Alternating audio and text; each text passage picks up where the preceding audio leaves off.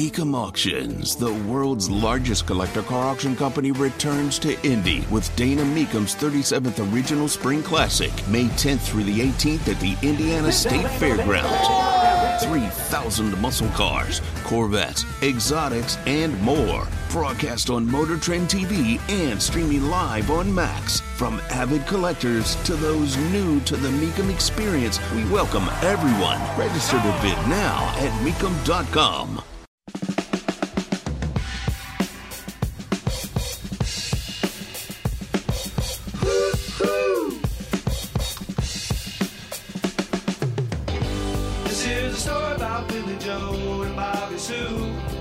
We've got people, we've got lawsuits. It's just another day in Indiana, people. Tony Katz. Good to be with you. Find everything I do at TonyKatz.com. Gerry Dick joins us from InsideIndianaBusiness.com on the X at IIB, uh, personally at Gerry Dick, G E R R Y, at Gerry Dick, on, on the Twitter box. Uh, before we get into you know, we, we now have some numbers on the NBA All Star game, which I think are, are, are, pretty fascinating. We pay a lot of attention to airlines and, and flights coming in and out of the state and why this matters to growth.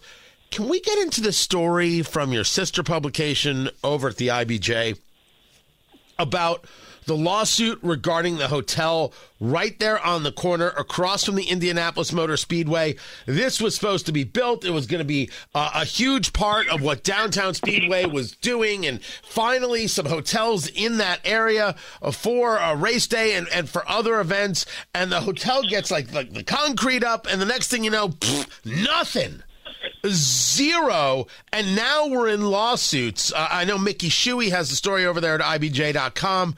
Do you know the latest on this?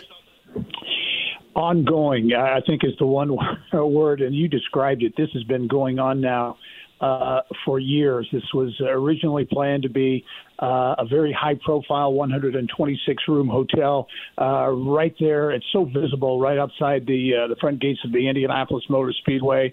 Uh, now, action, as you mentioned, legal action has been taken to, to actually foreclose on the site.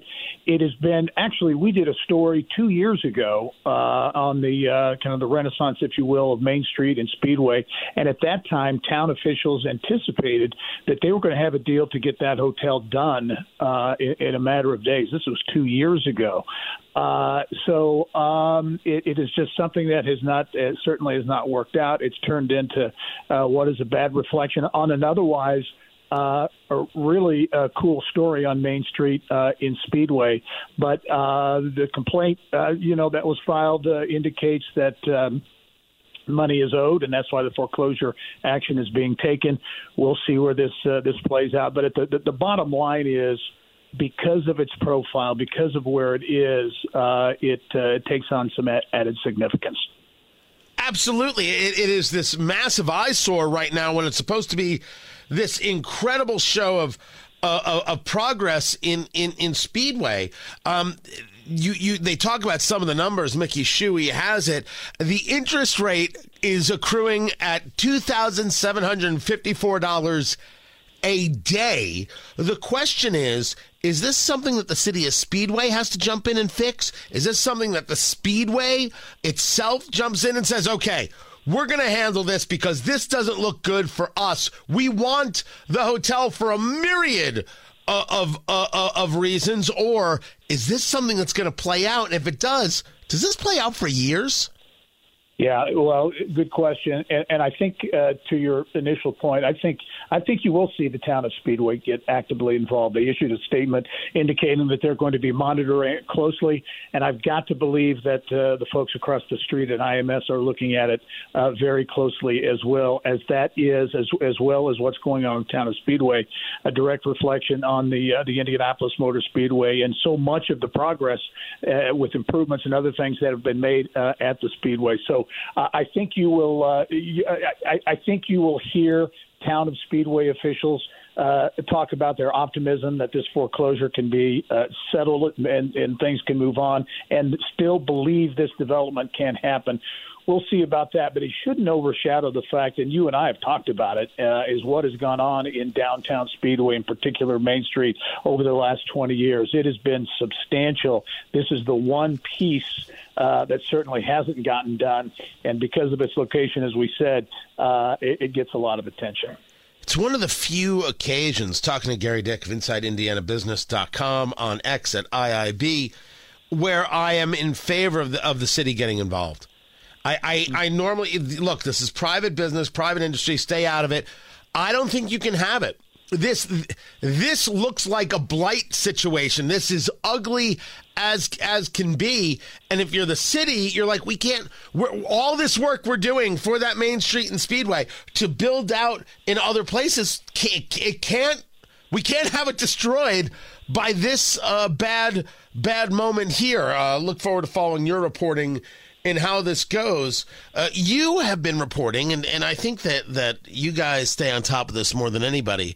What's going on in terms of airports in the state of Indiana, mm-hmm. specifically the types of flights that, that we have, nonstop flights, more more opportunities for business uh, owners, business professionals to get to where they they need uh, to be.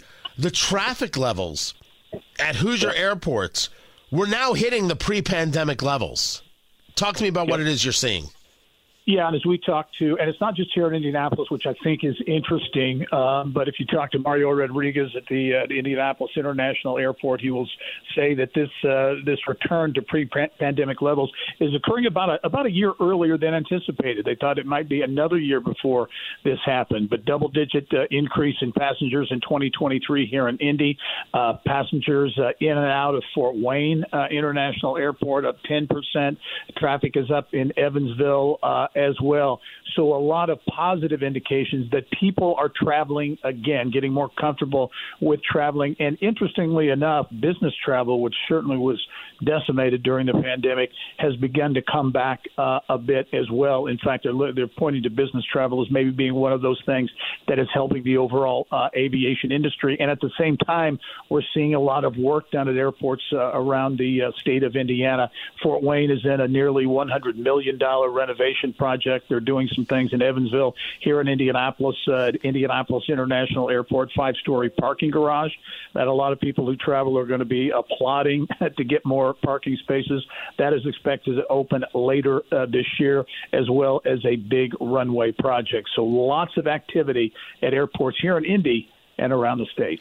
One of the things that you make note of is that Evansville, which you want to mm-hmm. see the growth in, they lost their routes to Detroit and Chicago. Yep. Uh, is there a reason for this? And and how, how does a city grow when it can't get you to two major destinations for business and or investment? Yeah, uh, Tony, and I think the, the reason behind this and the re- reason some flights have been eliminated at other airports, uh, including Indianapolis, is this pilot shortage and uh, the fact there aren't enough pilots. They can't get pilots trained fast enough to bring that capacity up to where it needs to be. That's a major contributing factor. You mentioned Evansville. I think it's a great example. Chicago and Detroit, two important markets. Old National Bank is headquartered in Evansville and made a major acquisition in Chicago and is growing its footprint in the Midwest. They need to get to Chicago. Toyota, massive facility in Southwest Indiana. Detroit, very important there. Both Chicago and Detroit gone, not uh, on the uh, the flight list there uh, of routes at Ev- in Evansville. There's concern that those companies, in particular Old National, could say, "Hey, we don't. Want, maybe we'll move our headquarters to Chicago if we can't get there."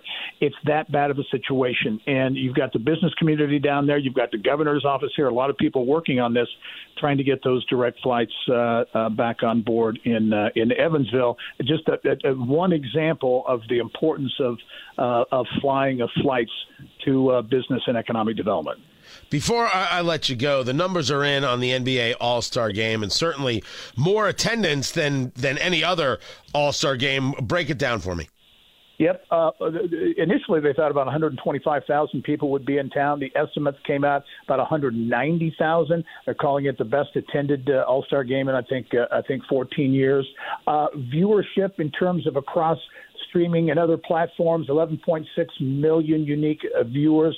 That's about a 20% increase uh, over uh, over last year. Viewership up as well, still historically at a low level, but certainly the job Indianapolis did and the, the visibility Indianapolis got uh, was substantial for All Star Weekend. Gerry Dick, InsideIndianaBusiness.com on the Twitter X at IIB. I appreciate taking the time.